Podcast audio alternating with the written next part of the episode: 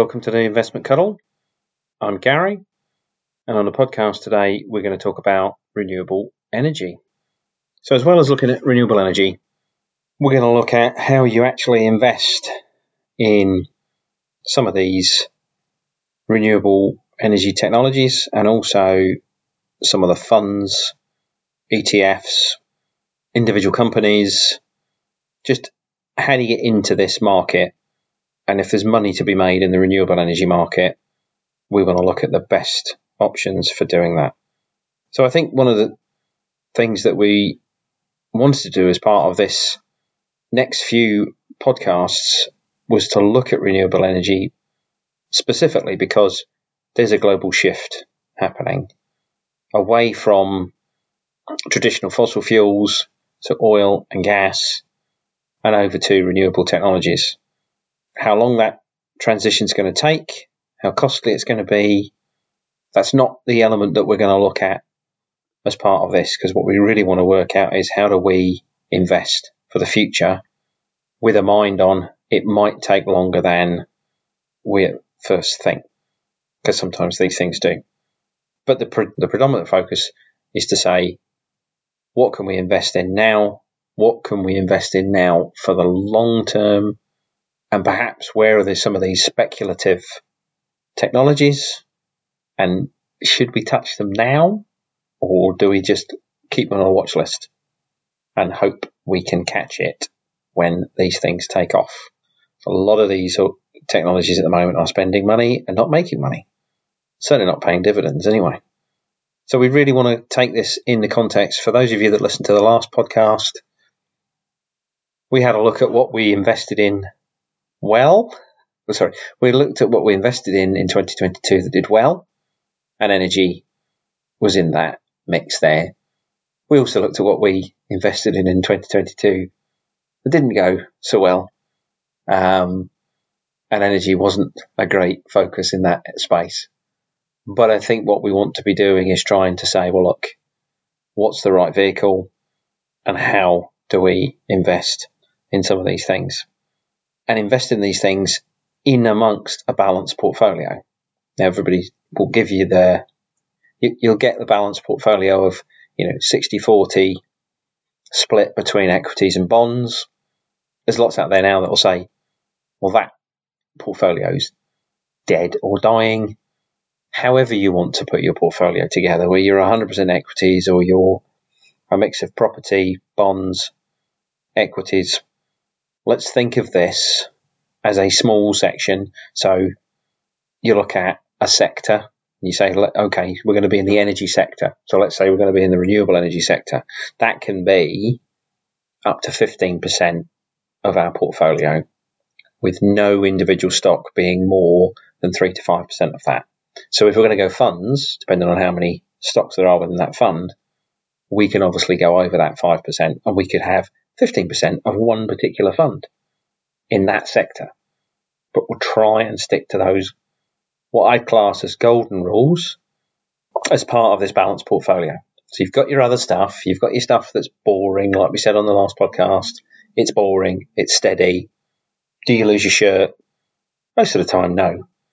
This area, a little bit more uncertainty in this area. So, what is renewable energy? Well, they say it's energy from a source that is not depleted when used, such as wind, solar power, or geothermal. So we could then say, well, what's the benefits of renewable energy? So if we're saying renewable energy is derived from natural sources that are replenished at a higher rate than they're consumed, that would be beneficial to the environment. And also those that emit less nasty gases. So we know those as carbon dioxide, methane, you know, the greenhouse warming gases, let's say, or with greenhouse warming potential. So we know there's sunlight, there's wind. So those sources are constantly being replenished. And in certain parts of the world, you get more wind than you need, and certainly sometimes more sunlight than you need, although that's a debatable point as far as I'm concerned. So renewable energy sources, so renewable energy sources we could say, are plentiful and they're all around us. Contrast that with fossil fuels. So these are the things that we're being told we're supposed to use less of, but are fantastic from a calorific value point of view, lots of energy potential, and good for running automobiles, ships, planes, aircraft, that sort of thing. So we're talking about coal, which is now really a big no no, oil and gas. These could be described as non renewable resources. They take hundreds of millions of years to form under the ground, and then we go in and dig them up. So fossil fuels, when burned, produce the energy that we're looking for. So energy, when we talk about energy, really we're talking about transfer of electrons. It's as simple as that. You get electrons to flow in a circuit, you get your heat or your light, as long as you complete the circuit. So we burn those fossil fuels to produce the energy, and they generally cause greenhouse gas emissions, as we said earlier, such as carbon dioxide. So that's the balance here. And as we said in the previous podcast, there was an investment trust there which is, at least at the moment, trying to strike a balance between those two. Because that's exactly where we are. We are in that mix. We're in that transition. And personally, I've wanted to steer as clear as I could do from renewable energy companies up to this point because traditional oil and gas, as we're hearing more in the media now, makes money. And from an investing point of view, you want to look at companies with healthy balance sheets. The challenge here is, and looking a little bit further forward, is that those sources are becoming less and less acceptable so those balance sheets look more and more unacceptable and a bit like tobacco companies of days gone by, oil companies could well be the next pariahs, as the tobacco companies were a few decades ago. But as we know from an investing point of view, the tobacco companies pay healthy dividends and have decent balance sheets. The question is, can you ethically invest in them? And that's a discussion for another day, perhaps. But for this podcast, we're looking at that balance between fossil fuels and renewable energy and saying, actually, we want to move towards the renewable energy side. So, how do we do that? Well, we've got to look at these renewable energy sources. So, what are they? So, we said already about sunlight and the solar energy is the most abundant of all energy sources. There could be a discussion about geothermal there, but we'll talk about that later. But if that's the most abundant energy source, and we can even harness that energy in cloudy weather. So we could say that solar energy is intercepted by the Earth and it's about 10 times greater than the rate at which we would consume that energy. So there's plenty of it. Wind is the other thing we've talked about already. And wind energy harnesses the kinetic energy of moving air. By using large wind turbines, these can be located onshore or offshore. So on the land or in the sea, you can get a variation in wind speeds at various locations. But the world's technical potential for wind energy again exceeds our current global energy production. And there's ample potential existing in most regions of the world. And as you'll see now, you drive up you know, any of the motorways or go on a plane and look out the window over the sea and you see these wind farms now with lots and lots of turbines all within certain space. And there are downsides to the wind turbines, which we won't go into too much here, but you know, there's been issues around bird migration and them upsetting, I guess, biodiversity of certain areas. So the other one here is geothermal energy, which utilizes the accessible thermal energy from the Earth's interior. So this is hot springs, hot spas. You've seen them previously, I expect, where people take a bath in a in a in a hot spring. But this is about harnessing the, the energy and heat within the earth. So extracting that heat from these reservoirs. So these can be done via cracks in the earth, let's say, areas where you want to drill into the earth's crust where it's thinner than it otherwise is, and try and extract that energy. And that again could be described as limitless in terms of the energy that's there and what we need to satisfy our energy requirements. There's three there with solar, wind, and geothermal energy. Other sources, what about water? The energy associated with moving water. We've all been to the seaside, I expect, and seen the waves crashing on the on the seashore. So hydropower can harness the energy of that water moving from higher to lower elevations. So it's tidal, you can harness that energy. It can be generated from reservoirs and rivers.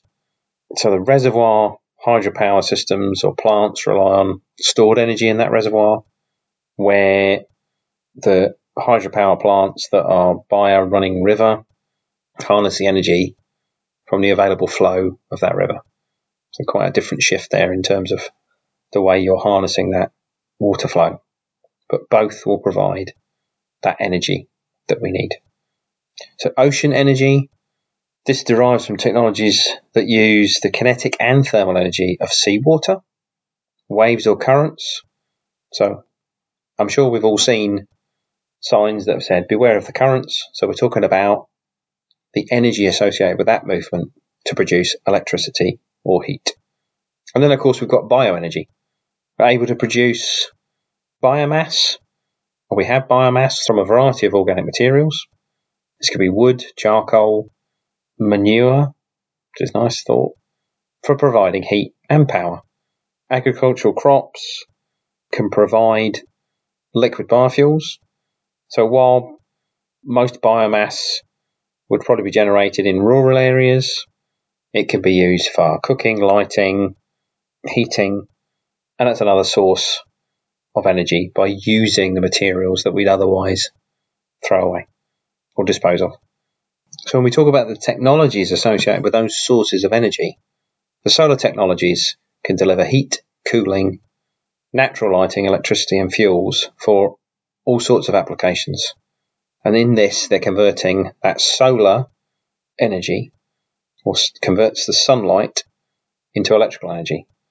So you've got panels generally. Some people have them on the roof. Otherwise, there'll be solar farms where they're set at an angle in a field, and those panels, those photovoltaic panels, are making that conversion possible. There's also technologies where mirrors are used to focus and concentrate the solar radiation and produce energy or convert that energy. So wind energy, we talked about solar solar there. We've got wind energy. We've talked about the turbines. Wind energy has been used, let's say, forever, for a long time. If you've been to a historical site, there's a water wheel. It's the same thing. It's harnessing that water. That's why we are often creating settlements early on by the water's edge. It's a source of food. It's a source of energy. Obviously, we've talked about onshore and offshore turbines, that wind energy can be harnessed. And where it's out at the sea, it's not so apparent to a large population. Um, there isn't the noise associated for those local communities where those turbines would normally be housed. So there, when we're talking about wind energy, we're talking about turbines with taller masts, larger diameter rotors to harness more and more energy. So yeah, we talked about geothermal as a renewable energy source. So we're really talking about these reservoirs where there's naturally sufficient hot and permeable gas. They could be classed as hydrothermal reservoirs. Whereas reservoirs that are sufficiently hot, so where we have reservoirs that can be stimulated by hydraulic action. So we would get the ability then to drill into essentially hot rock they would be classed as enhanced geothermal systems. Reservoirs that would be improved by some sort of hydraulic stimulation, they would be enhanced geothermal systems. So once you get fluids, gases to the surface, these can be used to generate electricity. So the technology for the actual electrical generation from hydrothermal reservoirs is already in existence. Turbines, that kind of thing. We already use those.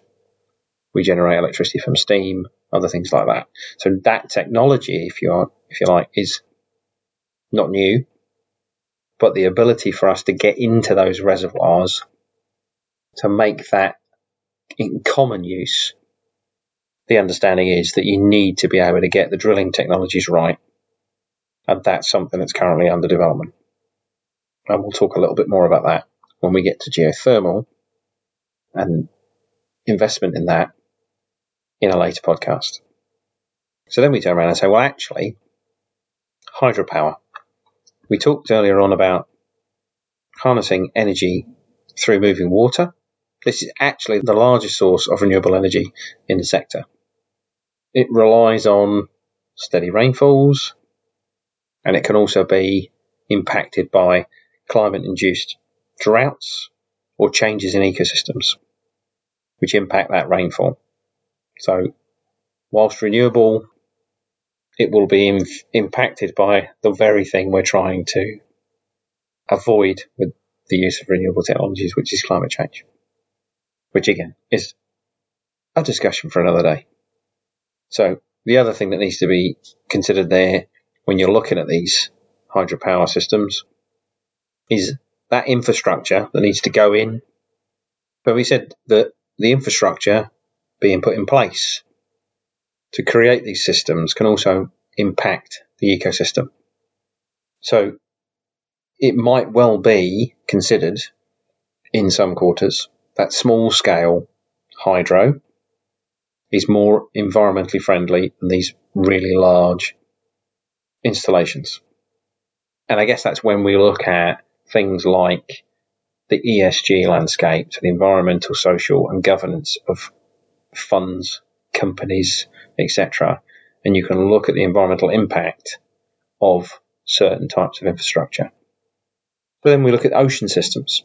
We talked about currents and tidal currents, that kind of thing. So where systems are, oh, forget, forget that. So then we talk about ocean energy systems.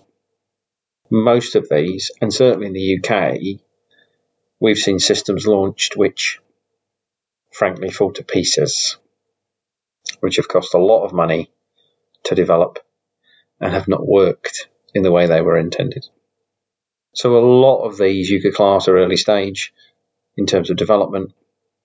As we said, prototype wave and tidal systems have been looked at by various companies, but you still have to look at it and say the potential of ocean energy again exceeds what we would need, but it is quite a harsh environment.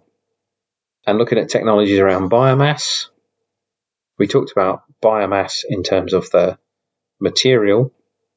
So these biomass systems, they can be looking at dedicated crops or trees, residues from agriculture and forestry, and other organic waste streams. So the energy that we get from burning the biomass does create greenhouse gas emissions. But generally, this is at lower levels compared to fossil fuel alternatives.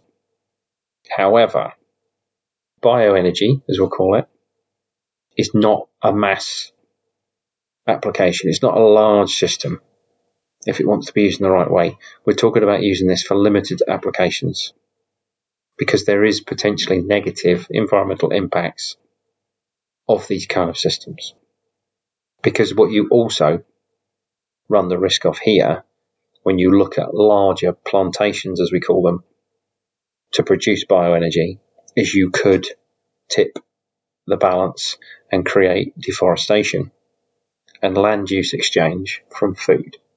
And that essentially isn't great. So those that's a whistle stop tour of all the different types of technologies that we're aware of. And I think the key thing is if you want to look at how to invest in in some of those or a range of those or have something broad, then what we're going to do next is look at some of those funds to do that.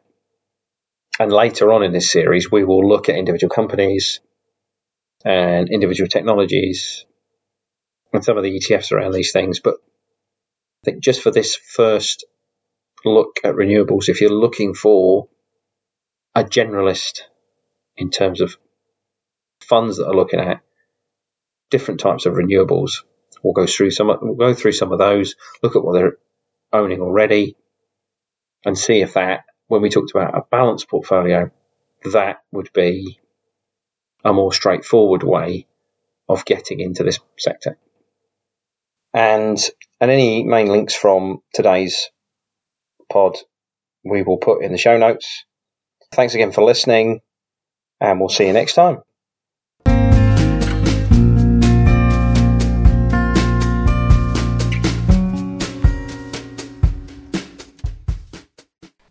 This programme has been presented for information and educational purposes only.